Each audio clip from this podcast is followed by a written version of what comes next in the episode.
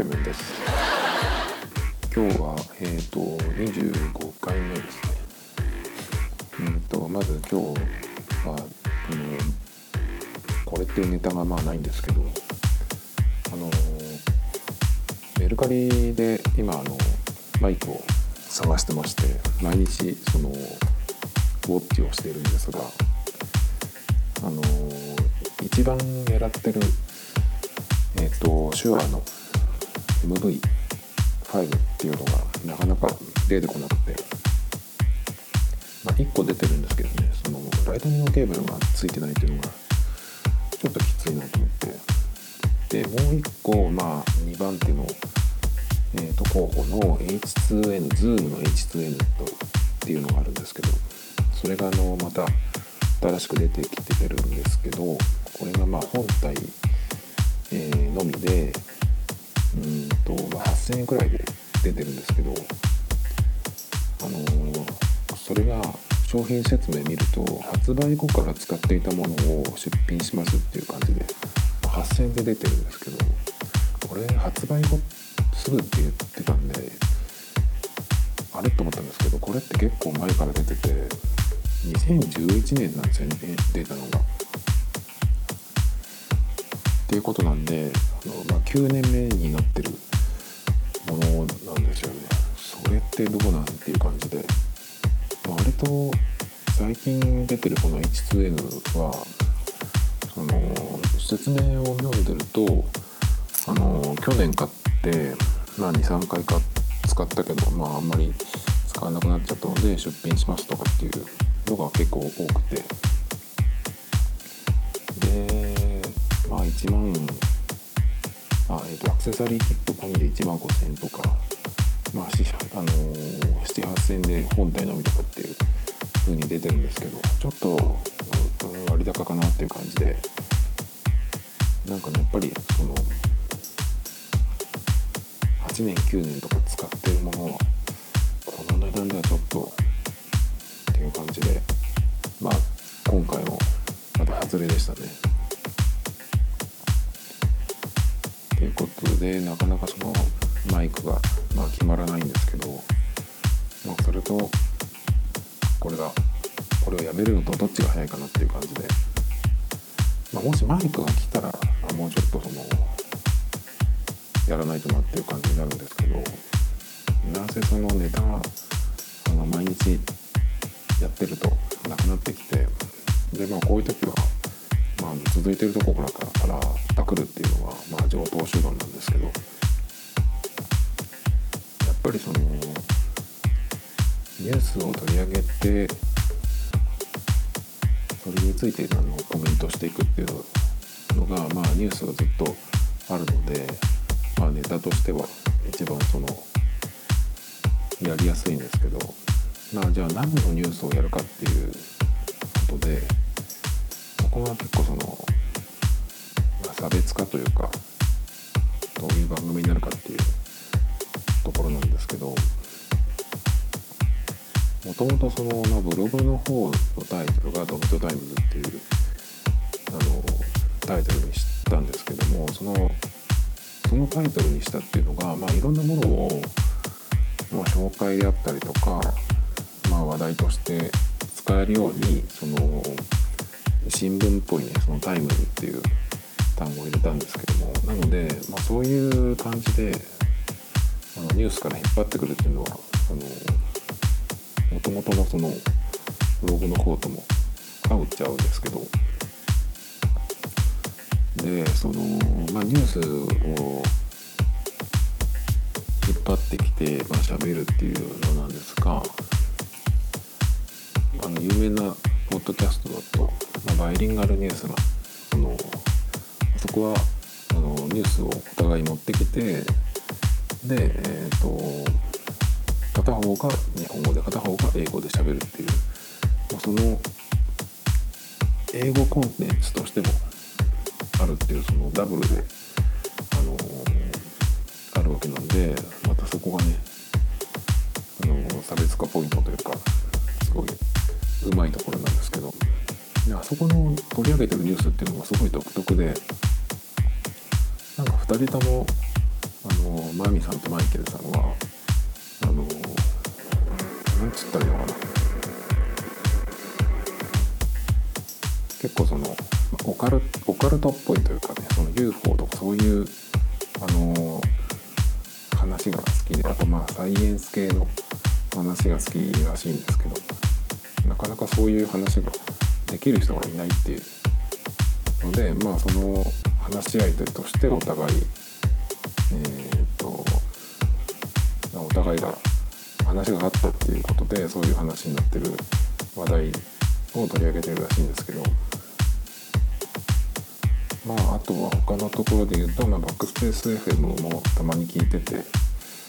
まあ最近はジャンボサイドとあと西田宗近さんっていうイターの方が出る時は必ず聞くけど、まあ、それ以外は割と、まあ、あの登録しないであの更新されなかったなっていうのを見てでなんかちょっと気になったらダウンロードして聞くっていう感じなんですけどあんまり最近は聞いてなくてでもあそこはそのガジェット系のガジェット系というか何て言ったらいいのかな。IT 系のテック系のニュースか。っていう感じですね。なのでまあそういうのも割とその好きなジャンルではあるんだけどまあそれだけだとねなかなかまあ一人で喋ってるだけなので、うん、どうかなっていうもうすでにやってるっていう。まあでも別に、まあ、ニュースのジャンル1個にしなくてもそれその辺も入れてもいいのかなっていう感じで。あとはまあよく必ず聞いてるのは 119Mac っていうこれはもう Mac っていう名前が入ってる通りの Apple 系のあのポッドキャストなんですけどなかなかあそこもあのまあそれぞれ3人でやっててそのお三方の、まあ、スケジュールを合わせるのがなかなか難しいみたいなんですけどまあなんでその更新頻度があの減ってきたっていう時に結構ねそのップル系のあのニュースがそんなにそのみんなで喋るほどのネタがなくなってきたっていうのを言ってたと思うんですけどまあそれはそうで Mac で言っても例えば結構昔からやってるんですけどまあ OS10 だったら10.3ぐらいの時には結構その何ていうのかなこの進化が進化度が見えてきてまあ10.410.510.6ぐらいにもうガンガン進化してきてでちょっと落ち着き始めてそれでまあうんとパワー PC からインテル Mac になりとかっていう風になっていったんだけど、まあ、それ以降はねそんなにうん Mac の話題もそんなにねないんですよね。でまあ話題はあるっちゃないわけじゃないんだけど結構そのいろんなニュースとかいろんなブログでやるしあのまあ後からやるっていうのもちょっとねなかなか難しいのかなっていう感じになってきましたね。あのデザインとかもそんなに変わるわけじゃないしだから多分そのまあじゃあそういうのがいろいろこう発表があったからじゃあ収録しようかって言ってやってもなかなかちょっとねそのテンションが上がらないんじゃないかなっていう感じはしますね。なのでまあそういうまあアップル系の、ね、ニュースとかもあのやってもいいのかなと思うんですけどまあそれもまあやってる他の人はやってるってことなんで、まあ、なんかね自分があの他になかなかやってないっていうのを一個軸にしてあのやりたいなとは思ってるんですけどね。まあこうとしては割とファッション系はちょっとその強いというか結構その好きな分野でもあるので割とその結構興味が変わったりするとまたそっちに行ったりとかしてんでまあ割と今だったらまあナイキの話とかねを入れてもいいのかなって。まあナイキがまたそのアップルにもつながったりするのでナイキとアップルといえばもういよいよちょっとアップルウォッチなんとかしないとなっていう感じであのまあアップルウォッチだけがこう結構腕に目立つ季節になってまあ12ヶ月ですけどまあそれでねちょっとそのアップルウォッチつけてる人が海外の人はあの団体でつけてても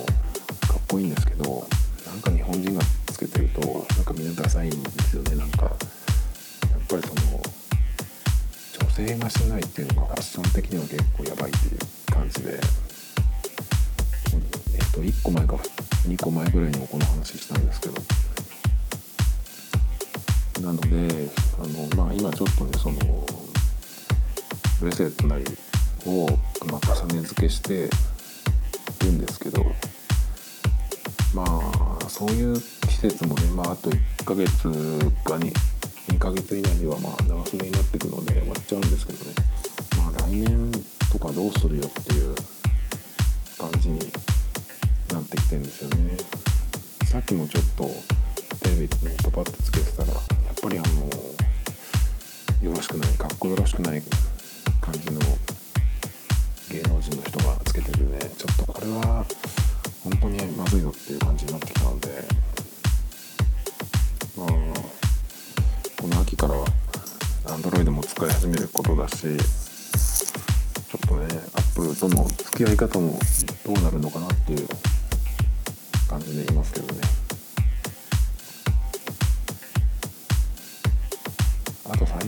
というかまあ今日今日とかえっ、ー、と昨日とかの話なんですけど今なかなかその夏休みで外でちょっとこの落ち着ける場所がないなっていう。落ち着ける場所でしかもその電源があるところっていうのがなかなかないなってことでただ電源だけ欲しいっていう風になるとあの駆け込みでパパッと行けるとこっていうと、まあ、Mac だったりとかマクドナルドねとか最近は結構そのコーヒーを売るようになってたらコンビニにちょっとしたイートインスペースがあったりしてだからファミマとかローソンだとあの電源使わせてくれるので本当にたまに行くんですけどでもどっちもねやっぱりそのガキが多いっていう感じでね汚い言い方ですけど本当にねっと落ち着いていられない感じなんですよね。あの充電するっていうと、まあ、できれば1時間ぐらい欲しいじゃないですか。30分だとまあギリ。本当にもう20%切ってえ、ー、と充電してくださいってアラートが出てそれからまあ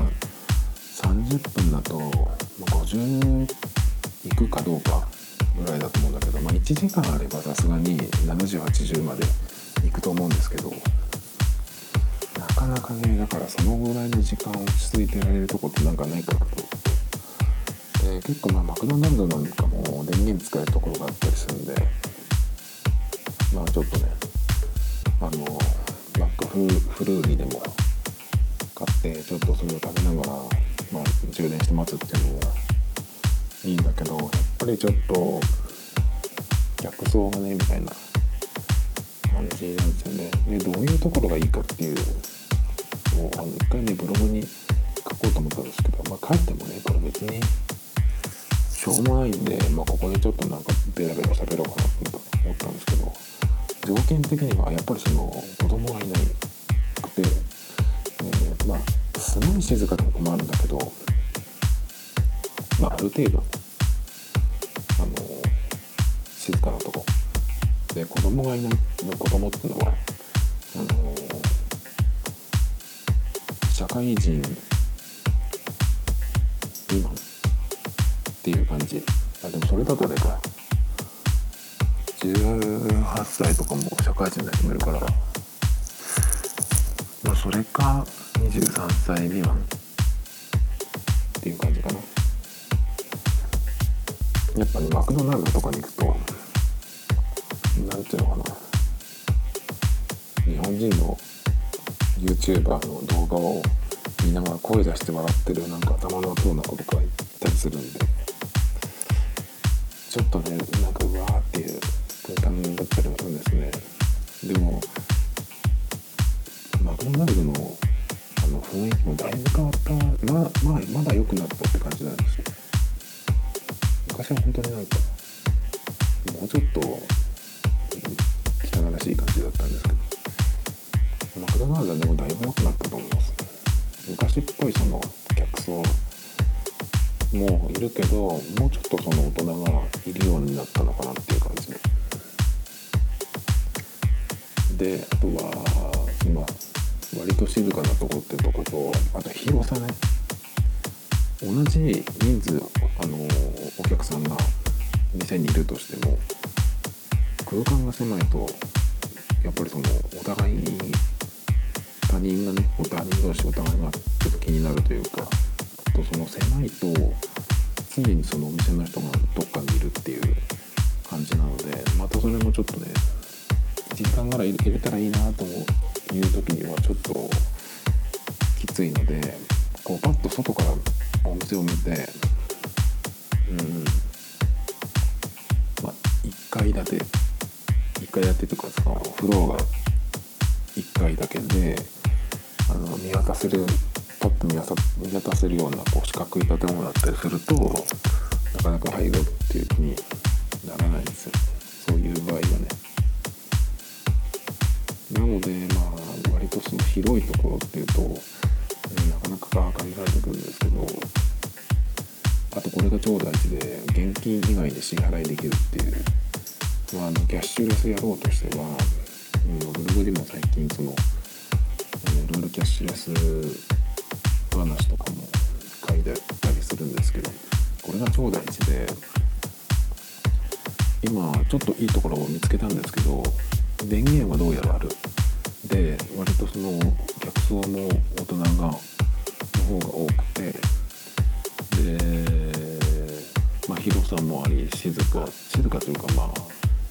雰囲気がちゃんとしてるっていう。だけど、まあ、現金しか使えない。ああこれはちょっとちょっとなっていう感じでまあ PayPay ぐらい入れてくれよっていう感じなんですけどね。この2年間はこうお客が客がコードを読み取るあのスタイルだと2年間は手数料いらないみたいなんで今は。なのでそれぐらいやってほしいなっていうところではあるんですけど。でも結構あの意外だったのはコメダでコメダはあの電子マネーが使えるんですよね確か。でもコメダで電源も使えるからいいかなと思ったんですけど割とちょっとね年齢層が高い。ジジイとかがいるなとか思ってなかなか行ってないんですけど。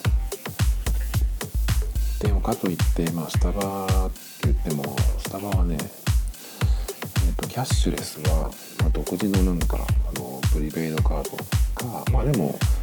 クレジットカードで渡してババッとやってくれてサインも求められないのでまあいいんですけどね。まあできればまあアプローチだけでピッとやれればいいんですけどまあでもまあそこはいいかなっていう感じなんだけど意外とねもうスタバもなんかなんていうのかなもう得意だけどこうなったのはもうなんか普通なんですよね。構年寄りもいれば子供もいしみたいな感じでなかなかねちょっとまあ席確保するのも時間帯によってはあの難しかったりするのでなかなかね行かなくなってますねスタバも。週4とかで行ってた時もあったんですけどなかなかちょっと最近はマクドナルド化してるというかっていう感じですね。あとはまあから割とえっ、と広さ的にはチェーン店の方があのあるんですけどじゃあ電源あるかっていうとなかなかねあるところもあったりないところもあったりなんですよね。で割と今 PayPay の使える場所をそのアプリのマップで見てるアプリ内のマップで見てるんですけど結構ねその、まあ、個人店というかそういうチェーンじゃない小さいお店もあってちょっといろいろ行ってみようかなっていう感じになってるんですけどまあやっぱり電源使えてキャッシュレス OK だよっていうとこでもちょっと広さ的にね1時間入れるかなっていう感じのところが多いんでなかなかね難しいです。で1個まあ候補になるかなっていうのがもう1個あってカフェじゃなくてコーワーキングスペースっていうんですか。あのフリーランスの人だったりとか、まあ、個人でもちょっとあの場所が欲しいっていう時に使えるカフェじゃないけども、まあ机と椅子があって、まあ、電源と w i f i が借りれてっていうやつなんですけどそこがね最近今割とちょっと近くにあるのが、えーと、会員にならなくてもビジター利用って言ってなので1回ごとにお金を払えばいいんですけどそこが、えーと、朝9時から夜11時までやっててで1日500円なんですよね。なので例えばそのスタバとかねそういうとこの場所代大体は安くても500円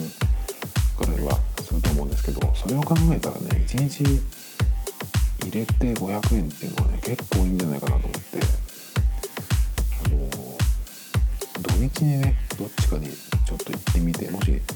あの使えたらラッキーだなと思うんですけど。でそこの、まあ、料金システムっていうのがうんとビジターじゃなくて会員になるには有料会員と無料会員っていうのがあってあのエニシアっていうとこなんですけど。で無料会員だと、まあ、そのなんか提携してるうん。いろんなお店のサービスを受けれる。ななんかが10%オフだとかもそういうのは全然いいんだけど。でもその普通に使うにはまあ1日分の500円を都度払うっていうやつで。ででもそれをやろうかなと思ったんですけど多分あの会員にならなくても大丈夫だ大丈夫っぽいんですけど。会員になるにはなんかその個人情報に結構入れなきゃいけないという感じでまあその身分証明もあるみたいでその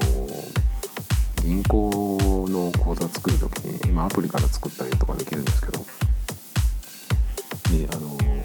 免許のコピーを裏表送ったりとかっていうのがあったんでなんかそんなね場所借りるぐらいのやつでそんなのすのはちょっとなんかな気持ち悪いなと思って。まあとりあえず会員登録はせずに行こうと思うんですけど。で有料会員っていうのがえっ、ー、と最初の会員登録するのに5000円。年会費とかじゃないと思うんですけど1回5000円で。まああとはその個室が欲しければ、まあ、月3万とか、まあ、これは多分あのまあ法人っていうかねそのビジネスで使う人用なんですけど。まああとは1日でえー、自由に使える。のが月いくらだったかな。まあでも5000円とかかな。なんですけどまあだから多分、まあ、僕が使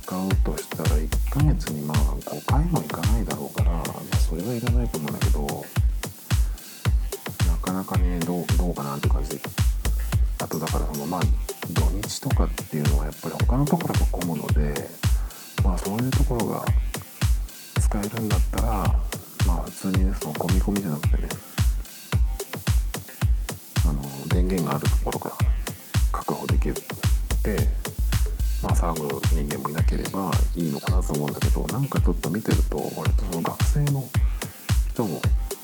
テスト期間とかねえっ、ー、と来るみたいなんでなんかもう下ばかしてたら嫌だなと思ってっていう感じで、まあ、ちょっとあの